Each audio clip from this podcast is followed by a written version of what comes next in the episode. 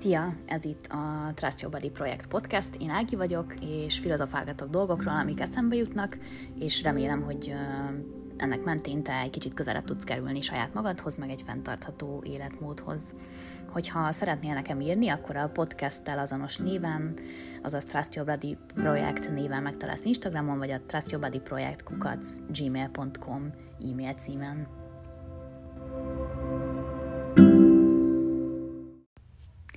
Az ADHD az Attention Deficit Hyperactivity Disorder rövidítése, remélem helyesen mondtam. Magyarul figyelemzavarként szokták emlegetni. Az én fejemben hát először is nagyon sokáig nem tudtam, hogy létezik, és aztán pedig úgy élt, ami egyébként egy nagyon tipikus sztereotípia ezzel kapcsolatosan, hogy az ADHD az egy ilyen gyerekbetegség, amikor ilyen izé, kisfiúk így a falról is lepattognak, és így képtelenség őket megfékezni. És hát nem is nagyon foglalkoztam ezzel, mert valahogy nem tudom, nem gondoltam bele, hogy ez így felnőtteket is érinthet, meg hát amúgy is meg volt már a saját kis diagnózisom a depresszióval, és akkor úgy voltam vele, hogy jó, akkor én ezt így kipipáltam. Mm, és aztán tavaly a lezárások alatt jött szembe velem egy cikk a Facebookon a felnőtt ADHD-ról, és hát mivel egy engem egyébként alapvetően tökre érdekelnek a, a, nem csak a mentális egészség, hanem a mindenféle mentális zavarok is, ezért egy kíváncsiságból rákattintottam. És hát amire nem számítottam, az az, hogy a cikket olvasva magamra ismertem egy csomó mindenben, és hát teljesen szíven ütött, hogy hát, hogy micsoda, meg stb de hát nagyon felkeltette az érdeklődésemet, főleg, hogy a lezárások alatt tényleg ilyen kb. minden korábbit alulmúlt a mentális egészségem, és így nem igazán találtam se az okokat, se a kapaszkodót, se a megoldást, és tényleg csak azt éreztem, hogy egyre inkább így kezdek elveszni. És ezért így elkezdtem olvasgatni így a, az ADHD-val kapcsolatosan, és hamarosan rátaláltam olyan cikkekre is, hogy az ADHD lányoknál, meg nőknél hogy jelenik meg, és hát kiderült, hogy van egy rakás ilyen újabb kutatás ezzel a dologgal kapcsolatban, és, és minél többet olvasgattam, annál több mindenben magamra ismertem, és annál több ilyen addig megmagyarázhatatlan dologra kezdtem el úgy érezni, hogy, hogy lehet, hogy ez egy válasz és ezért tavaly, hát szerintem körülbelül ilyenkor úgy döntöttem, hogy, hogy megpróbálom ezt kivizsgáltatni. Elkezdtem utána nézni a lehetőségeknek, és hát amikor mondom az ADHD diagnózisomat, akkor általában az első, egyik első kérdés, amit feltesznek nekem, az az, hogy hát hogy sikerült ezt kivizsgáltatni. Van lehetőség STK-ban is. Én úgy tudom, hogy jelenleg az országban két helyen, a Semmelweis-nak van egy ilyen ADHD, nem is tudom, szakosztálya, ahova be lehet jelentkezni TB támogatottság alapon, meg valahol vidéken, most nem esküdnék meg rá, de azt hiszem, hogy talán Székesfehérváron szintén van egy STK alapú kivizsgálás. Mivel, hogy kevesen csinálják, és elég nagy az érdeklődés mostanában, azért ezekre sajnos elég hosszú a várólista, akár ilyen egy-két év is lehet, de hogyha az embernek nem fér bele magánúton, akkor szerintem érdemes feliratkozni a várólistára, mert hogy az az idő úgyis eltelik de hogy ennyi erővel akár már ketyeghet úgy is, hogy az ember rajta van a várólistán. Én amikor ezt határoztam, hogy szeretném kivizsgáltatni, akkor már annyira rosszul voltam, hogy úgy éreztem, hogy nem, nem szeretném ezt kivárni, hanem inkább összegyűjtök magánkivizsgálásra. Ezt csinálják több helyen is. Én a Flash Clinic nevű helyen voltam.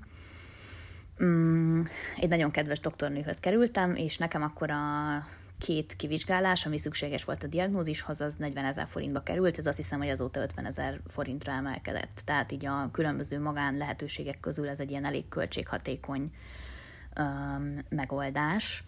Mm, sokan vannak, akik kifogásolják, mert hogy nem tudom, kevesebb féle tesztet csináltatnak az emberrel, de én, én úgy éreztem, hogy abszolút alapos volt az eljárás, nagyon-nagyon sok mindenre rákérdezett a doktornő, beszélt a,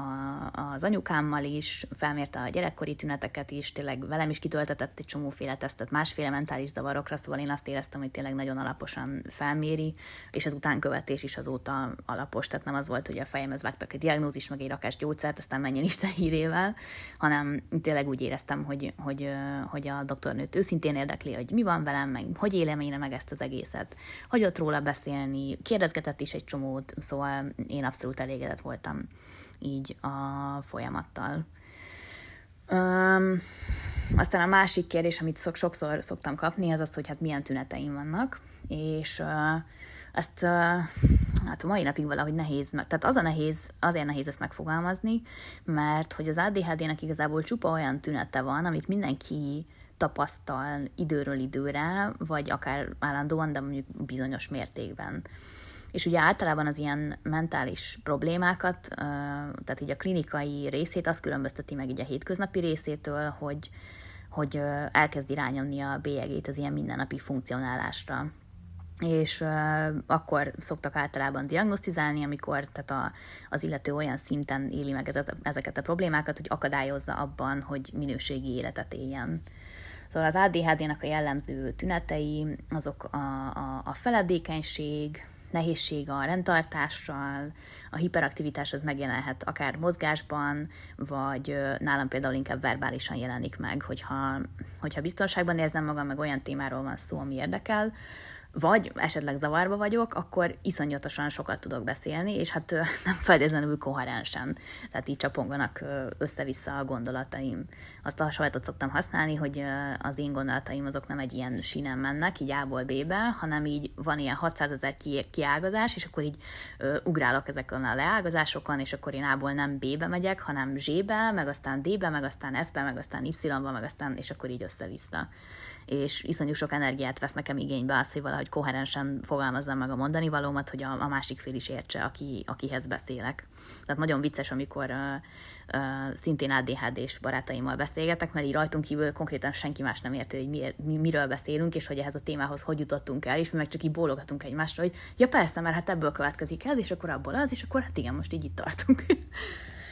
Öm, aztán jellemző rám az is, hogy közbevágok, nem azért, mert bunkó vagyok, hanem azért, mert annyira félek attól, hogy el fogom felejteni a mondani valómat, hogy, hogy az van, hogy vagy ö, nem tudok figyelni a másikra, mert nem szólok közbe, de csak a mondani valómon kattog az agyam, mert hogy tudom, hogy különben elfelejtem, vagy pedig közbevágok, és akkor el tudom mondani, de akkor ugye meg a másiknak szegénynek így közbevágtam a szavába, szóval ez is például iszonyú sok mentális energiát vesz igénybe. Aztán rám az is jellemző, hogy, hogy így na, elég érzékeny vagyok szenzorosan, tehát például a zajok azok iszonyatosan tudnak zavarni, tényleg így bármiféle hangos hirtelen zajtól nagyon összerezzenek, megijedek, hogyha így nagyobb az alapzaj, akkor iszonyatosan nehéz nekem koncentrálni, hogyha mondjuk, főleg, hogyha mondjuk beszélnek mellettem, akkor az annyira eltereli a figyelmemet, hogy képtelen vagyok ar- arra figyelni, amit mondjuk így olvasok, vagy hogyha valaki beszél hozzám. Aztán jellemző tünet lehet a, a rossz monotonitás tűrés is, Um, hát ez rám is jellemző, tehát hogy nyilván adaptálódtam a felnőtt élethez, és megtanultam monoton dolgokat is eltűrni,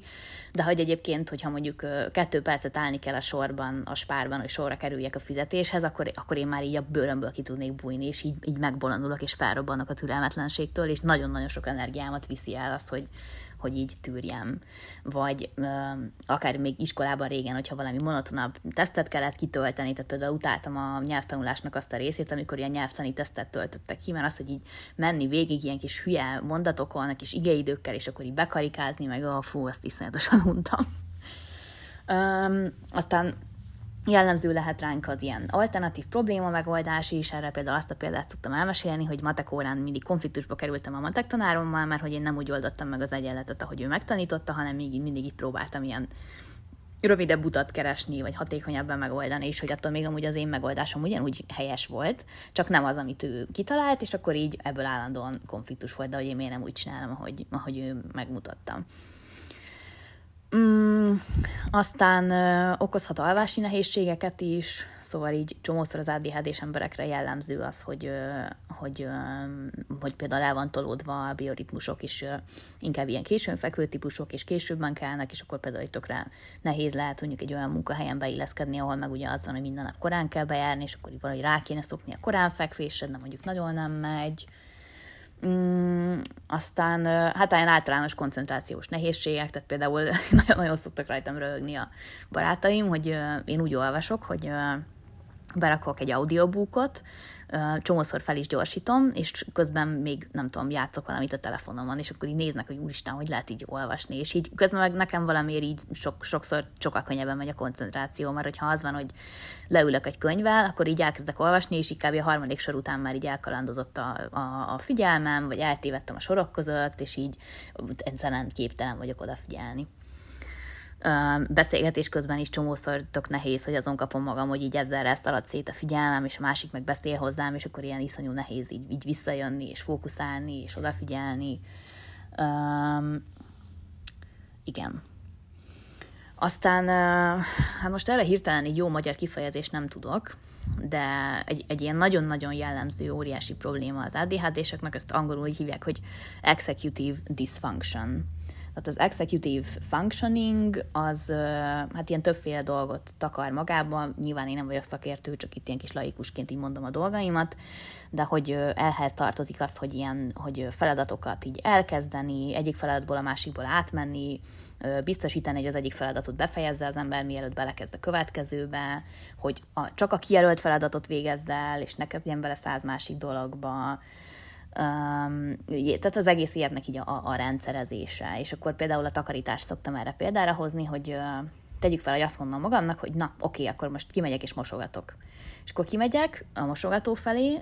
még akár el is kezdem csinálni, és akkor közben így elkezd járni a tekintetem, és rájövök, hogy hú, basszus, a pultot le kéne törölni. Jó, akkor ott hagyom a mosogatást, elkezdem a pultot törölgetni. Ahogy csinálom, akkor hm, igazából fel kéne porszívózni. Jó, akkor ott hagyom a félig megcsinált pultot, elkezdek porszívózni. Akkor porszívózás közben rájövök, hogy ú, basszus, ott az, a, az koszos az a polc a hűtőben. Na jó, akkor hűtőtakarítás. Félbe hagyom a porszívózást, elkezdek hűtőt takarítani. Hú, baszki, le kéne olvasztani a fagyasztót, kipakolom az egész fagyasztót, ugye akkor már rohadt nagy kupi van a konyhában, én ott izzadok a fagyasztó fölött, a mosogatás nincs befejezve, a pultot nem töröltem le, nem porszívóztam ki, a hűtő még mindig koszos, de már tele van minden fagyasztott cuccokkal a konyhába, és akkor így eltelik néhány óra, és akkor utána ott ülök a kurva nagy kupi közepén, és így rájövök, hogy rohadtul nincsen erő most ezt az egészet befejezni, belekezdtem 100 plusz egy dologba, egyiket se fogom befejezni, a konyha az inkább csak koszosabb lett, tisztább nem, és akkor így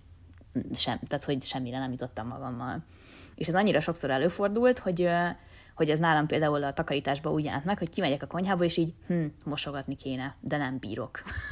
és akkor az ADHD a diagnózis után jöttem rá, hogy hát azért, mert hogy én már valahol tudat alatt tudtam, hogy nekem az, hogy kimegyek mosogatni, az nem azt jelenti, hogy akkor kimegyek és mosogatok, hanem hogy abból valószínűleg ilyen nagy takarítás lesz, és hogy hogy így tudat alatt felmértem, hogy hát a nagy takarításhoz most nekem se erőm, se időm, jó, akkor bele se kezdjünk az egészbe, mert hogy úgyis ez lesz belőle és emiatt állandóan iszonyú nagy rendetlenség, meg ilyen kosz, meg mit tudom én, mi volt a lakásomat, tehát ez nekem tényleg egész életemben ilyen nagyon-nagyon komoly probléma volt, hogy, hogy úgy éreztem, hogy egyszerűen képtelen vagyok hatékonyan háztartást vezetni, és hogy állandóan iszonyú sok erőmet, meg időmet viszi el, és hogy valahogy mégis mindig óriási, óriási kupi van a lakásban. És ezt például az ADHD diagnózis óta, hát most már hát közel egy év eltelt azóta, és ezen például nagyon sokat dolgoztam így, így felfogás terén is, meg ilyen új rendszerek kialakítása terén is, és például ebben érzem nagyon-nagyon a minőségi javulást az életemben, hogy így jó persze most nekem is van olyan, hogy mit tudom én nincs beágyazva, vagy egy-két tányér meg pohár szét van hagyva, tehát hogy ilyen átlag izé, rohantam reggel és kupi van a lakásba, az így most előfordul, de hogy, hogy ez a régi ilyen ős káosz, ami tényleg ilyen heteken keresztüli rendrakást igényel kb., hogy elkezdje megint látni az asztalnak a felületét, meg hogy be tudjak menni a porszívóval a sarokba, meg ilyenek, szóval ez, ez már így nem alakul ki tényleg a rosszabb időszakaimban, meg a rosszabb napokon sem. Úgyhogy hát kb. azt érzem, hogy már csak emiatt megérte elmenni a diagnózisért. Um, Hmm, szóval igen, mert egyébként az is egy gyakori kérdés, amit kapok, hogy, hogy mi, az, ami, mi az, amiben is segített a diagnózis az életemben. Hát például ez a, a környezetemnek a rendszerezése, hogy megtanultam olyan rendszereket kialakítani, ami az én agyammal így együtt működik, és nem olyanokat, amiről így azt mondták, hogy hát ezt így kéne csinálni, ez például iszonyú nagy segítség. Um, a, ha már a segítségnél tartunk, létezik erre egy gyógyszer, az ADHD-t azt leginkább stimulánssal szokták kezelni, amire idén, idén, nem idén, hanem itthon, tehát Magyarországon a, a leginkább elérhető, meg leggyakrabban írt gyógyszer, azt úgy hívják, hogy Ritalin. Ez egy metilfenidát származik, és hát teljesen pontosan, tehát ez olyan, mint egy csomó más gyógyszer, hogy teljesen pontosan nem tudják, hogy miért működik, de, de hogy valamiért működik. Az a hipotézis, hogy azért, mert hogy aki adhd és annak a frontális lebenye az így másképpen működik, és ez a stimuláns, ez úgy stimulálja a frontális lebenyt, hogy az, az, az segít ezekkel a, a tünetekkel, meg például ezzel a már említett ilyen executive dysfunctioning megküzdeni. Hát mint minden ilyen mentális egészségre írt gyógyszer, ez sem ilyen ö, csoda megoldás, tehát ö, van, akinek nem válik be, ö, van, akinek nagyon sokat kell szarakodni, hogy amíg kialakul a megfelelő adagolás, ö, van, akinek egyből működik, szóval, hogy ez mindig ugye egy kicsit ilyen lutri. Én úgy döntöttem, hogy, hogy én szeretném kipróbálni, mert hogy tényleg ö, rengeteg olyan napom van, amikor, tehát hogy mindenkinek vannak olyan napjai, amikor kicsit így fáradtabb, meg ilyen demotiváltabb, és akkor így több lelki erő kell, hogy felálljon a kanapéról, de hogy így nekem ez az ADHD miatt, ezt ilyen körülbelül, nem tudom, százzal kell beszorozni, és tényleg az van, hogy ülök a kanapén, és tudom, hogy mit kéne csinálni, és megvan rá motivációm, és tudom, hogy miért lenne jó nekem, hogyha belekezdenék, tudom, hogy nem lenne sok idő, tudom, hogy meg tudom csinálni, és mégis az van, hogy egyszerűen csak ülök lebénulva a kanapén, és órákon keresztül pörgetem az agyam azon, hogy mit kéne csinálni, és egyszerűen nem tudok belekezdeni. Vagy ha belekezdek, akkor meg azt érzem, hogy képtelen vagyok befejezni, képtelen vagyok koncentrálni, és tényleg ez, tehát hogy így olyan mennyiségű ilyen energia outputról beszélünk, hogy így ilyen több napi energiámat belenyomom abba, hogy megpróbálom elvégezni az adott feladatot, és egyszerűen kudarccal járok, vagy ha be is fejezem, akkor meg ugye napokig full ki vagyok merülve és nekem ez tényleg iszonyú sok szenvedést okozott, és hát a depresszió kezelése az segített rajta valamennyit, de hogy nem, igazából nem oldotta meg és azért én úgy döntöttem, hogy kipróbálom a, a gyógyszeres kezelést is. Úgyhogy én a mai napig uh, Ritalin szedek, és hát a Ritalinban az a jó, hogy ez nem olyan, mint a, az SSRI, hogy tehát nem kumulatív, ami azt jelenti, hogy nem kell heteken keresztül szedni ahhoz, hogy elkezdjen hatni, és nem is kell minden nap bevenni, hanem ez ilyen igény szerint dolog gyakorlatilag hogy amikor úgy érzem, hogy, hogy valami nagyon magas koncentrációt igénylő feladatba kell belekezdenem, vagy amikor érzem, hogy olyan napon van, hogy tényleg így iszonyú nehéz szervezni az életemet, nehezen kezdek bele a dolgokba, akkor, akkor be tudom venni, és akkor, akkor segít így elindítani és nyilván önmagában ez nem csodaszer, ettől még iszonyú sokat dolgoztam azon is, hogy, hogy kialakítsak olyan rutinokat, meg rendszereket, meg olyan, olyan támogató közeget magam köré, ami, ami segít még így pluszban, de hogy van, amikor azok sem elegek, és olyankor nekem a gyógyszer az tök nagy segítség tud lenni. Um, úgyhogy úgyhogy én örülök, hogy ettől nem zárkóztam el, meg tök jó tényleg, hogy támogató orvosom is van, aki segített kialakítani így a, a megfelelő dózist, egy tök együttműködő, meg így hallgatott rám, amikor mondtam neki, hogy mi az, ami jó, mi az, ami rossz, miket, tapasztalatok, miket tapasztalok, segített így állítgatni az adagot, hogy na akkor ezt így csináljuk, inkább olyan fajtát próbáljunk, stb. Úgyhogy hát jelenleg én ugye antidepresszást és stimulánst is szedek, és nekem ez most egyébként így tényleg tök jól működik, tehát ugyanúgy vannak nehezebb időszakaim, de érzem, hogy, hogy még ha bele is kerülök valami gödörbe, akkor így jóval könnyebb kimászni belőle, tehát hogy valahogy a gyógyszerek is segítenek abban, hogyha még hogyha el is kezdek süllyedni, akkor nem annyira mélyre, és így könnyebb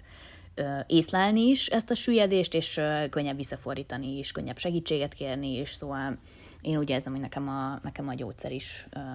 segít. Mm, azért nem akarok még mélyebben belemenni ebbe az egész tünet dologba, mert tehát, hogy mondjam, nagyon igazságtalan az, hogy ennyire kevés helyen diagnosztizálnak, és tökre nem ideális az, hogy, hogy ha az ember gyanít is ilyesmit magán, vagy mondjuk most egy az elmondottak alapján így magadra ismertél, és szívesen kivizsgáltatnád, tényleg tök szívás, hogy mindenhol így öm, kurva hosszú a várakozási idő, ha magánban mész, akkor nyilván így csomó pénzbe is kerül, nem biztos, hogy ugye valaki meg tudja engedni magának, szóval tényleg totál átérzem, hogy ez mennyire frusztráló és emiatt így totál megértem azt, aki, aki elkezd így saját magát diagnosztizálni, szóval, szóval nem azt mondom, tehát én abszolút nem ítélem ezt el, és tökre értem, és például én már mielőtt kaptam volna a diagnózist, beléptem Facebookon ilyen, uh, főleg angol nyelvű um, csoportokba, amik így, uh, tehát például, hogyha rákeresel arra, hogy Executive Dysfunction Facebookon, akkor ki fog dobni egy csomó csoportot, és én például ezekbe beléptem, és uh, ezek tele vannak ilyen tippekkel, meg trükkökkel, hogy ki hogy szervezi az életét, meg, meg, uh, meg a tereit, ami segít neki abban, hogy így rendszerezettebb legyen, meg így jobban tudjon funkcionálni ADHD-val együtt. És például ezek a tippek és trükkök nekem nagyon-nagyon sokat segítettek már azelőtt, hogy bármiféle hivatalos papírom lett volna erről, és már azelőtt tudtam javítani az életminőségemen. Úgyhogy ezt például tökre tudom ajánlani. Mm, de hát tehát például többen is írtatok olyan kérdést, hogy hát hogy hogy lehet ezt kívülről megmondani. Hát most nem tudom, az az igazság tényleg, hogy, hogy nagyon, nagyon nehéz ezt így, így, így kívülről, tehát ugye nem látunk bele a másik fejébe, tehát a, lehetnek rá jelek, tehát például, hogyha valaki iszonyúan küzdik a rendtartással, vagy nagyon jellemző rá, hogy késik, vagy, vagy így beszélgetés közben is mondjuk érezhető, hogy, hogy nagyon elkalandozik a figyelme, vagy nagyon sokszor elfelejt dolgokat, hogyha nem írja le, akkor, akkor ugye akár ADHD-ról is lehet szó, de hogy így kívülről ugye ezt nagyon nehéz megállapítani, és hát az ADHD-nál az egyik kritérium az az, hogy gyerekkorban is jelen kell lennie a tüneteknek, ezért volt ugye, hogy nálam is az orvos a diagnózis során beszélt az egyik szülőmmel, és akkor feltett neki egy rakás kérdést, és, és akkor így az alap, azok alapján leszűrte, hogy, hogy gyerekkoromban is jelen voltak a tünetek. És hát nálam ugye kiderült, hogy igen, jelen voltak, tehát hogy um, hogy uh, valahogy a szüleim az, egy csomó mindenről így, így azt gondolták, hogy ja, hát ez így normális, meg minden, de hogy például egyébként rám egész gyerekkoromban jellemző volt, hogy kiközösítettek, mert hogy így kilógtam a közösségekből, és így az ADHD diagnózis kapcsán így utólag egy csomó mindenről tökre megértettem, meg tanáraimmal kapcsolatos konfliktusokat is így megértettem, hogy dolgok, amiket én így ösztönből csináltam, azt ők nem értették meg, ilyen tök idegesítő volt, mert hogy ők úgy érzékelték, hogy én így nem figyelek, meg leszalom az órát, és közben megint csak így a magam módján próbáltam alkalmazkodni, meg koncentrálni. De hogy ugye ezt így külső segítség nélkül iszonyú nehéz felmérni, mert nyilván az ember a gyerekkorára belülről teljesen máshogy emlékszik, mint egy külső szemlélő. Szóval így ebben, ebben is például nekem a diagnózis az így tök nagy segítség volt. Tegnap egy vendégem fogalmazta meg iszonyú jól. Úgy fogalmazott, hogy mennyire nehéz ADHD-sként felmérni azt, hogy mi az, ami idézőjelben valódi fáradtság vagy kimerültség, és mi az, ami csak ilyen lebénultság az ADHD miatt és hát nekem így jelenleg ez a legnagyobb kihívásom, így most, hogy már ezért így a, úgymond a diagnózis alapjait kiismertem, meg így a, körny- tehát, hogy a fizikai környezetemet azt így tök jól átszerveztem, szóval például a rendtartás az így sokkal könnyebben megy, sokkal kevesebb szer kések el, szóval egy csomó mindenben tényleg ilyen csomó fejlődés van, meg csomó pozitív változás, meg, meg nagyon sok dolog, amivel kapcsolatban eddig is szégyent éreztem, hogy jaj, hát ez csak lustaság, és hogy nekem ez nem megy, de hát csak jobban kéne próbálkoznom, meg stb., amiket ugye egész életemben hallgattam, azokról most már tudom, hogy hát nem egyszerűen csak az van, hogy másként működik az agyam, és az, hogy így, hogy így szégyent érzek, meg így guilt magam miatt, az nem fog segíteni, hanem alternatív megoldásokat kell keresni. Szóval ez ilyen nagyon pozitív változás, viszont Mostanában ilyen nagyon extrém kimerültséget, ilyen már-már kiégésre hajazó tüneteket produkálok, és hát így próbálom ugye megfejteni, hogy hogyan jutottam idáig, meg hogy hogyan lehetne megelőzni, hogy rosszabb legyen, meg hogyan lehetne javítani ezen a helyzeten. És ezért tetszett nagyon az a megfogalmazás, hogy most akkor mi az, ami fáradtság, és mi az, ami csak ilyen ADHD-s bénultság, mert hogy az ADHD-s lebénulás az, az olyasmi, amin azért itt tök jó, hogyha sikerül áttörni, mert hogy ott nem feltétlenül fáradtságról van szó, hanem csak arról, hogy mondjuk túl nagy a feladat, és le kell bontanom apró lépésekre, amit már átlátok, vagy mondjuk be kell vennem a gyógyszert, és akkor így ö, be tudom fejezni a, az A feladatot, utána jöhet a B feladat, stb. a helyet, hogy az összeset egyszerre próbálnám csinálni. A, a kimerültség az viszont, ugye kimerültség, akkor viszont pihenni kell, és hát szóval, hogy most valahogy azt érzem, hogy, hogy ebben még így ügyesednem kell, hogy valahogy külön választani a fáradtság jeleit az ilyen executive dysfunction tünetektől, és hát így most jelenleg ebben nem tudok még sajnos ilyen brilliáns megfejtést mondani, mert nekem most jelenleg ez a legnagyobb kihívásom és ez egyébként onnan jutott eszembe, hogy erről is írtatok egy kérdést, hogy így honnan tudom a határaimat, és hát egy ez az őszinte válaszom, hogy hát nem mindig tudom. És hogy, hogy a diagnózis után így elkezdtem amúgy szárnyalni, mert iszonyúan élveztem, hogy, hogy ugye a gyógyszer is segít funkcionálni, meg hogy így végre megértettem egy csomó mindent, és akkor, ahogy így elkezdtem így átszervezni az életemet, akkor így azt éreztem, hogy úristen, végre felszabadult egy csomó energiám, és akkor így nagyon durván belevetettem magam az életbe, elkezdtem ezzel programokat szervezni, meg meg így a munkában is így több ötletet megvalósítani, meg egyáltalán így több munkát vállalni, és akkor egy hónapokon keresztül így tökre jól így pörögtem, és így nagyon élveztem, hogy végre van energiám, és, és most meg valahogy azt érzem, hogy itt a nagy pörgés közepette, mint hogy, hogy elszállt volna a fülem mellett így néhány jelzés a fáradással kapcsolatban, és hogy most meg egyszer csak rám telepedett egy ilyen annyira brutális, ilyen, ilyen motiválatlanság, meg fáradtság, hogy, hogy most meg így, így folyamatosan küzdök ezen, hogy jó, akkor most kimerült vagyok, vagy akkor ez most az ADHD, vagy akkor most a depressziónak a tüneteit érzékelem, és akkor így hogy, hogyan bogozzam ezeket ki, és akkor én hogyan, tehát hogy most ez a határtapogatózás megy igazából, jelenleg éppen ilyen nagy pihenésekben vagyok, szóval most kicsit ilyen szűkebbre húztam a határaimat, mert hogy most azt érzem, hogy ez tényleg ilyen, ilyen kimerültség, és nem csak ilyen ADHD-s probléma, de hogy amúgy meg csomószor az van, hogy amúgy van energiám, csak képtelen vagyok fókuszálni a figyelmemet, és akkor meg ugye azt máshogy kell kezelni. Tehát, hogy most akkor hiába fekszek le pihenni, és akkor utána az ágyba kattogok azon, hogy hú, mennyi mindent csinálnék. Ott ugye akkor inkább az van, hogy valahogy át kell törni a gátat, és akkor neki kell menni. De hogy hát igen, ez most jelenleg nekem is egy ilyen tanulási folyamat. És hát az a helyzet, hogy amúgy ezzel például tök szívesen mennék terápiára, de hogy itthon annyira gyerekcipőbe jár még ezzel kapcsolatosan, a dolog. Tehát emlékszem, hogy az előző pszichiáteremhez utólag annyira röhögnem kell rajta, hogy így bevittem neki kb. hat különböző határidő naplót, hogy fú, na én most összeszedem az életemet, és uh, tehát így utólag tényleg így annyira egy, egymásra pakoltam egyszer így ezt a stócot, és ilyen annyira vicces volt, hogy úristen, bazán, mi, mit, mit gondoltam hogy mi fog történni? Tehát, hogy így, ha egy naptára nem megy, akkor majd hat naptára menni fog, és hát mondanom hogy nem működött, és hogy, uh, hogy egyáltalán nem szólalt meg a vészcsengő a pszichiáter fejébe soha, hanem így megdicsért, hogy fú, na, milyen ügyesen szervezem az életemet. És aztán utána rám szólt, hogy nem ocorogjak annyit. Szóval, hogy nagyon nehéz olyan pszichiátert is, meg pszichológust is találni, aki képben van ezzel a témával, és így nem küld annyival haza, hogy hát vegyen határidőnaplót, meg hát jobban kell akarni. Um, Szóval kicsit így magamra hagyva érzem magam ebbe őszintén szóval meg. Szóval, hogy egyébként tehát azt érzem, hogy egyedül is csomót fejlődök, csak hogy tök király lenne, hogyha hogyha lenne erre szakmai vezetés, ami tényleg így túlmegy azon, hogy izé, hát fel kell írni mindent, meg állítsál be időt, mert hogy ezt már most is csinálom, de hogy így most ettől nem feltétlenül fogom például megfejteni azt, hogy na akkor hol vannak a fizikai, meg a mentális határaim. Úgyhogy hát ebbe főleg együttérzést tudok nyújtani, hogyha te is küzdködsz ezzel, így megoldást sajnos annyira még nem. De egyébként, hogyha esetleg itt a hallgató, tehát köztetek, akik hallgatjátok, van olyan, aki mondjuk szintén rendelkezik ilyen diagnózissal, vagy csak gyanakszik, vagy ilyesmi, akkor írjatok nyugodtan, mert amúgy Um, tehát így, hát már csak azért is, mert tök jó lenne tudni, hogy nem vagyok egyedül, meg szerintem amúgy tök érdekes, meg tényleg így akkor tudunk ilyen tippeket, meg trükköket cserélgetni, meg egyáltalán szóval tök jó lenne, hogyha így um, elindulna erről beszélgetés így, így Magyarországon is kicsit így jobban a, a köztudatba kerülne, és akkor hát, hogyha mondjuk nagyobb igény lenne rá, akkor hát, hogyha több helyen kezdenék el diagnosztizálni, és a többi, szóval, hogy tök jó lenne így társadalmi szinten is valami változást elindítani. Még egy kicsit arra akarok beszélni, hogy, a, hogy az ADHD az hogyan befolyásolja ezt az egész ilyen ö, életmód ügyet. És ö, hát először az étkezésről, tehát ö, van ugye ez a szuper koncepció, az intuitív étkezés, és továbbra is azt gondolom róla egyébként, hogy, hogy nagyon szuper, meg tökre ajánlom mindenkinek.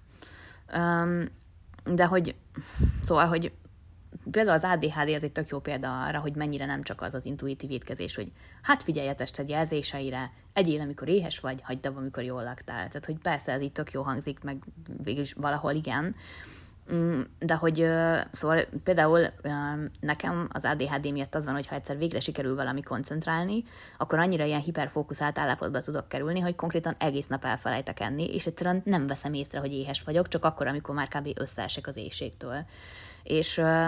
tehát ebben az esetben tökre nem jó tanács azt, hogy jaj, hát csak egyél, amikor éhes vagy, mert hogy nekem az van, hogy csomószor tényleg egyszerűen be kell állítani emlékeztetőket a nap folyamán, hogy egyél, és akkor is ennem kell, hogyha éppen akkor nem érzek égséget, mert hogy tudom, hogy ha húzom, halasztom, és csak akkor eszek, amikor már megjelennek a fizikai jelzések, akkor már annyira szarul leszek az égségtől, hogy egyrészt akkor nehéz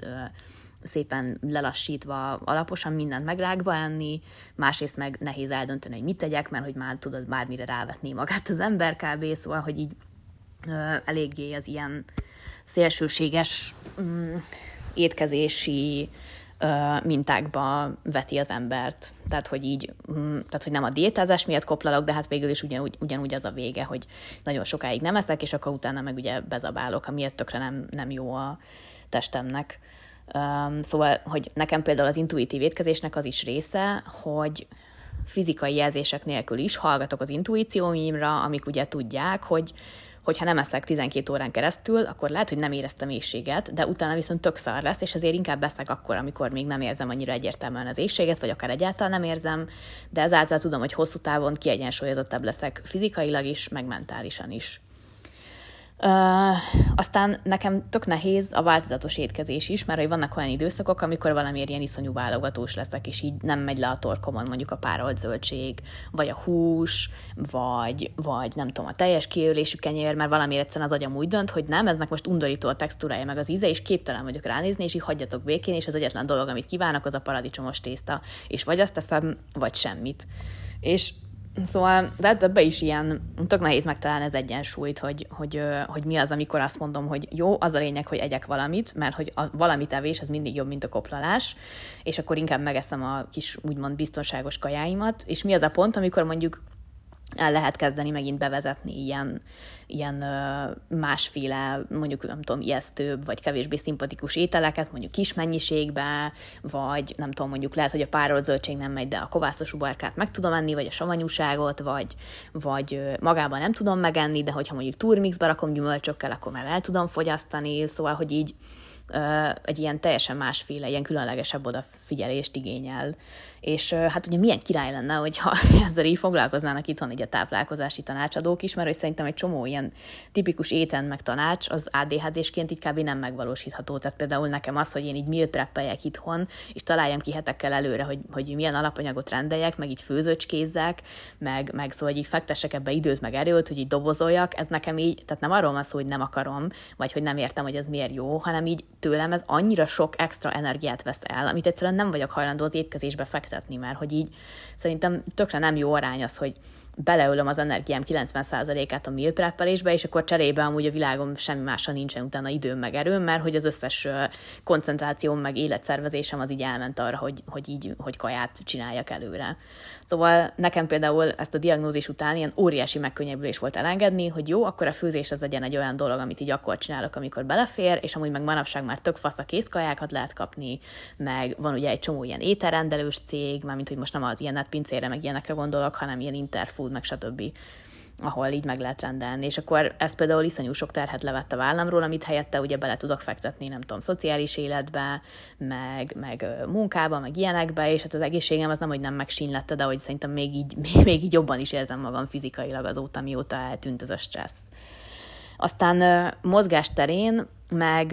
például a diagnózis után engedtem el végre azt, hogy na akkor én hónapokon keresztül ugyanazt az edzéstervet csináljam. Mert hogy nincs ezzel egyébként semmi baj, tehát hogy így nyugodtan lehet hónapokon keresztül ugyanazt az edzéstervet csinálni, hogyha valaki bírja vagy szereti a monotonitást, akkor amúgy szakmailag tökre alátámasztható, szóval hogyha te úgy szereted, akkor csináld nyugodtan, de én például megbolondulok az unalomtól. Tehát, hogy így most már tudom, hogy azért hagytam abba kb. az összes edzéstervet az életben, amit, amit így elkezdtem, amit nem én írtam, mert hogy nekem egyszerűen unalmasak voltak, és nem voltak elég motiválóak és nekem egyszerűen kell, hogy legyen benne több variáció,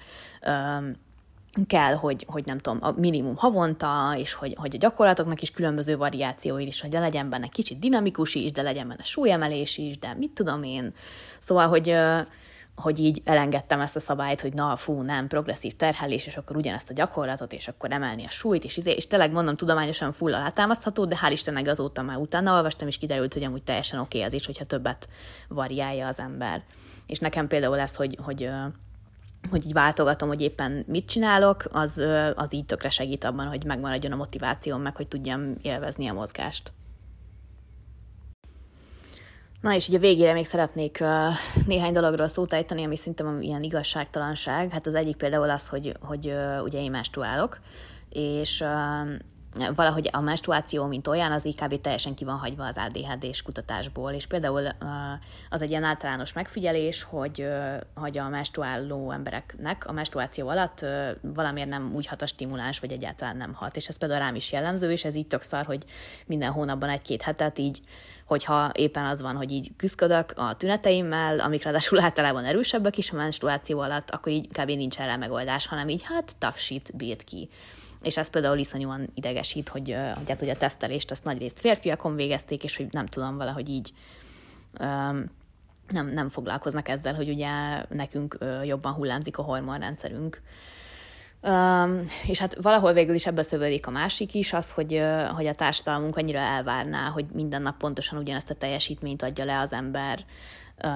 és hogy mindig ugyanúgy tudjon koncentrálni, meg hát nem tudom, az iskolarendszer is, tehát hogy szerintem ez nonsens, hogy ilyen napi 8 órát végig kéne koncentrálni, egyetemeken is hosszú-hosszú előadásokat, iszonyatos mennyiségű monoton lexikális anyagot így bemagolni, tehát szerintem az oktatási rendszerünk az nagyon durván nem, nem segít ebben.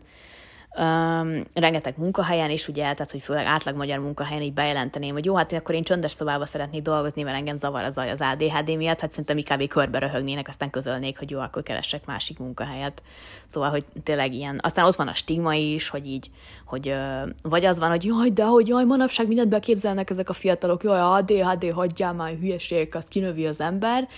tehát így invalidálják, hogy ja, hát ez nem is probléma, ezt csak így kitaláltad magadnak, vagy pedig így azt mondod, hogy ADHD, és akkor utána így méregetnek, hogy, hogy így várják, hogy na mikor csinálsz valami bolondot, vagy valami nem tudom, ilyen furát. Szóval, tehát, hogy ilyen, ilyen rendszer szinten is szerintem így tök nehéz, hogyha egy kicsit is máshogy működik az ember, mint az elvárások, akkor, akkor ennek így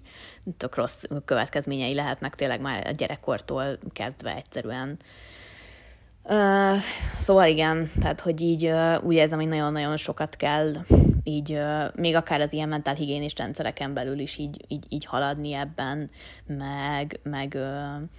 meg tehát, hogy nagyon-nagyon sok ilyen plusz infót kéne még felfedezni, meg milyen divers csoportokat vizsgálni,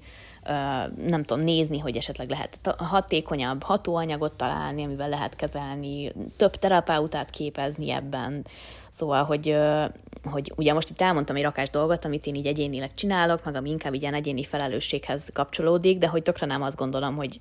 hogy, hogy ez csak ilyen egyénen, tehát hogy az ADHD az ne legyen egy plusz egy ilyen dolog, ami így, na tessék, itt van egy megoldás, akkor most húz fel magadat a hajadnál fogva a gödörből, hanem így oké, okay, hogy ez így létezik, meg hogy akinek van rá lehetősége, az ugye tud kapni diagnózist,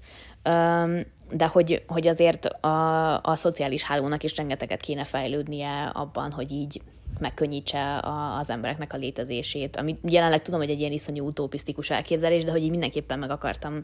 említeni, hogy, hogy szerintem itt az egyéni felelősségen túl társadalmilag is egy tényleg egy csomó, csomó feladat, meg csomó fejlődni való lenne, és hogy, hogy az ember megtehet egyéni felelősség szintjén tényleg mindent, ami számára elérhető, de hogy akkor is lesznek limitációi. Tehát például azt is ki kell mondanom, hogy ha az embernek sok pénze van, akkor sokkal könnyebb ADHD-sként létezni. Tehát, hogy például pénz segítségével ugye egy csomó feladatot, ami ADHD-sként nehéz, ezt ugye lehet delegálni. Tehát, hogyha megtehetném, hogy, hogy, hogy minden nap kaját rendelek, meg mondjuk hetente jár hozzám valaki takarítani, meg outsourcolni tudom a nem tudom a mosást, meg mondjuk felvehetnék egy asszisztenst, aki megcsinálja helyettem az unalmas admin munkákat, szóval, hogy egy csomó ilyen dolog, amire amúgy végül is van lehetőség, de hát ugye pénzbe kerül, és hát Magyarországon ugye nem az az átlagos jellemző, hogy az ember így tudja így a végtelen pénzeket így költeni. És, és még így is tényleg csomószor ilyen, olyan lelkismert fordulásom van, amikor így költök dolgokra, ami, ami lehet, hogy másnak mondjuk csak ilyen kényelmi dolog, de nekem mondjuk tényleg így a funkcionálásomat szolgálja.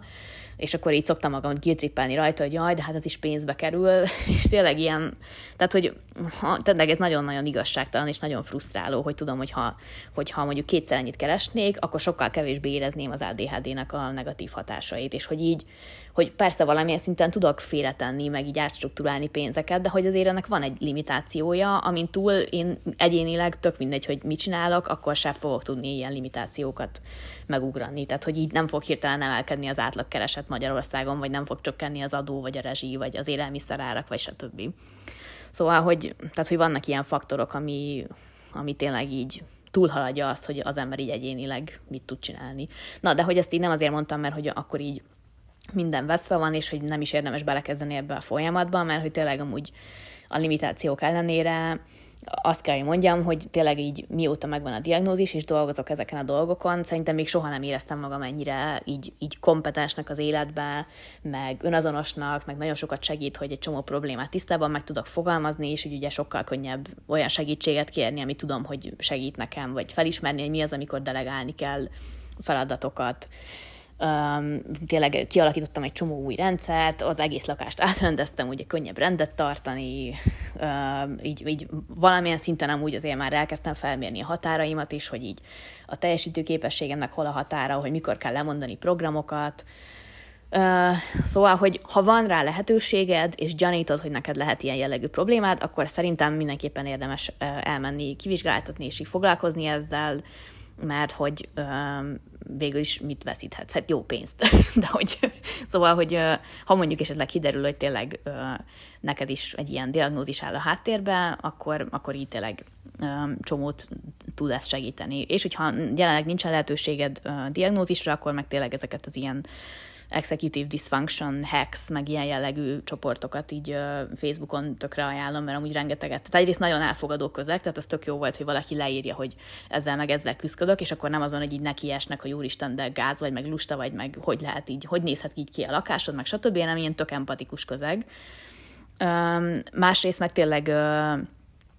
annyi ilyen kis tippet, meg trükköt lestem el, ami, amikor, tehát hogy például a, nálam a mosogatónál az van, hogy két, kettő darab szárító van, van egy, amire ugye kirakom a tiszta cuccokat, miután elmostam őket, és van egy másik, a másik oldalon, ami meg a koszos edényeket gyűjtöm. És a koszosokat ugyanúgy berendezem a szárítóra, és ezért így átlátható, tehát látom, hogy mennyi pohár van ott, látom, hogy mennyi tányér van ott, és nem egy ilyen halomba van, és azért, tehát az az én agyamnak például rengeteget segít, hogy ha ránézek, akkor így átlátom, hogy jó, most van két percem, akkor mondjuk gyorsan elmosom a tányérokat, és akkor nem tudom, mondjuk a koszosabbakhoz nem nyúlok, és akkor nem azon, hogy így a halomból kellene valahogy kiturkálni, meg azon, hogy vagy elmosom az egész halmot, vagy neki se állok, hanem így sokkal átlát, átláthatóbb az egész. Na és akkor például ez nekem így magamtól nem jutott eszembe, és csak így küzdöttem jobbra-balra mosogatással, és mióta olvastam ezt a hacket, és így kipróbáltam, és így bevált, azóta, azóta sokkal könnyebb kézben tartani ezt az egész ilyen mosogatás dolgot. Szóval, hogy tényleg ilyen kis apróságokat így tök jól fel lehet szedni full ingyen ezekbe a ilyen angol nyelvű csoportokba, úgyhogy így, úgyhogy ezt amúgy így tökre uh,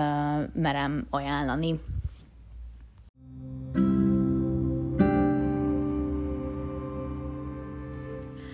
Na hát ez egy maratoni epizód lett, és ennek ellenére azt érzem, hogy kb. semmiről nem beszéltem, de remélem, hogy, hogy találtál benne azért uh,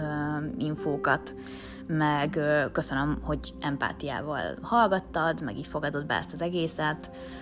Hogyha kérdésed van, akkor nyugodtan írjál, podcast azonos néven Trust Your Body Projekt Instagramon, Trust Your Body Projekt gmail.com e-mailben.